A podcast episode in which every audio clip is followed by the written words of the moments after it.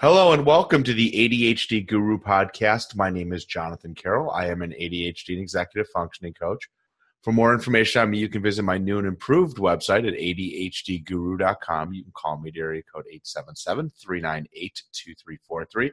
Send me an email to Jonathan, that's J O N A T H A N, at ADHDEFcoach.com. You can follow me on Twitter and at YouTube at ADHD Guru. You can also find me on Instagram under that same name, ADHD Guru, or on Facebook at ADHD and Executive Functioning Coach. Um, if you listen this to the iTunes, Google Play, Stitcher Radio, or iHeartRadio apps, thank you. Um, if you wouldn't mind leaving me some feedback, would be great. Um, I'm always looking for topic ideas. Uh, today's topic idea actually came from the world of Twitter. Um, and I'm hope I'm pronouncing this Twitter name right. It's Mummy Tossix.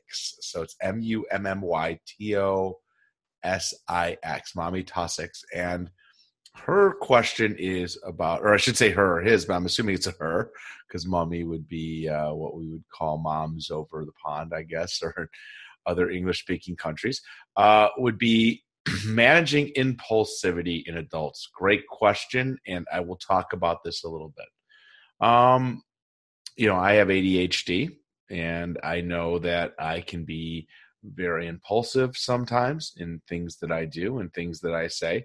Um, sometimes it's not always the worst thing in the world, but you know there are times where it is not such a good thing. So let me give you some uh, suggestions, uh, Mummy Tussix, and uh, everybody else out there, and uh, hopefully these will help you understand and manage impulsivity um, in adults. First is the internal pause button, and what I mean by that is if you know you're going to do something that let's say is a little uncomfortable. You're going to buy something that might be a little more money. You're going to say something that you know is going to rattle someone's cage or do something.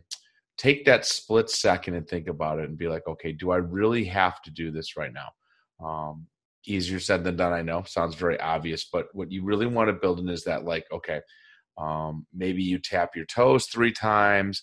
Maybe you you clench your fists twice. Maybe you, I don't know think of something that might be a way of reminding yourself of that. So if I'm going to call someone, say something, I'm going to tap my. Oh, you can't see it. Well, I am on YouTube as well, uh, but you can't see my foot obviously. But I'm tapping my foot three times before I say something, before I do something. Curl my toes maybe once or twice, and that way, kind of give myself a mind like, okay, is this really what I want to say, or is this how I really want to come across?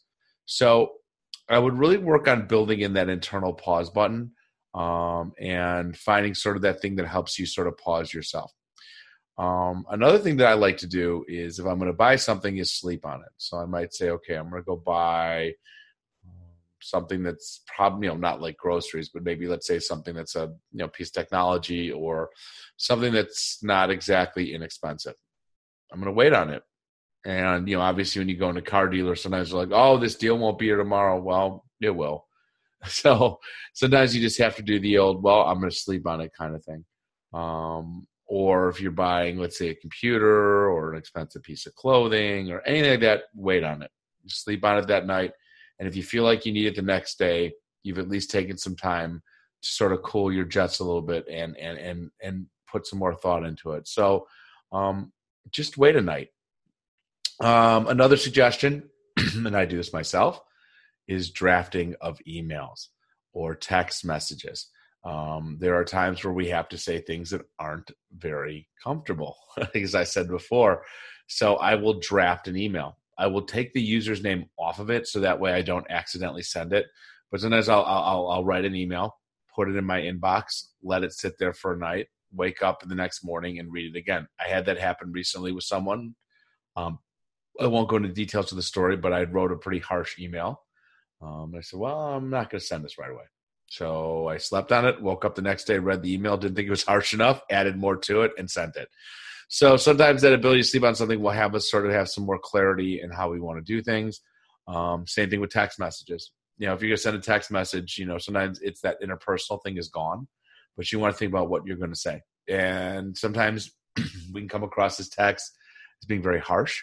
So we want to make sure that we take a few extra minutes and not send something that's going to be hurtful or harmful to somebody.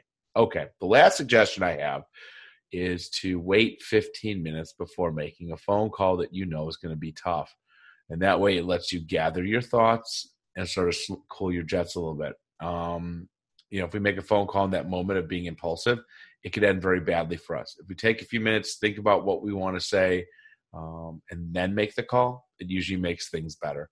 Um, so really, this the strategies that I've been discussing on here are really ultimately related to, um, you know, use of time, use of things like that, because that really allows us to make sure that we're not um, overdoing it or that you know that we're not overreacting or anything like that. So again, um, my suggestions are build in the internal pause button, wait a night before major purchases, draft emails or texts before sending those, and give yourself 15 minutes before calling.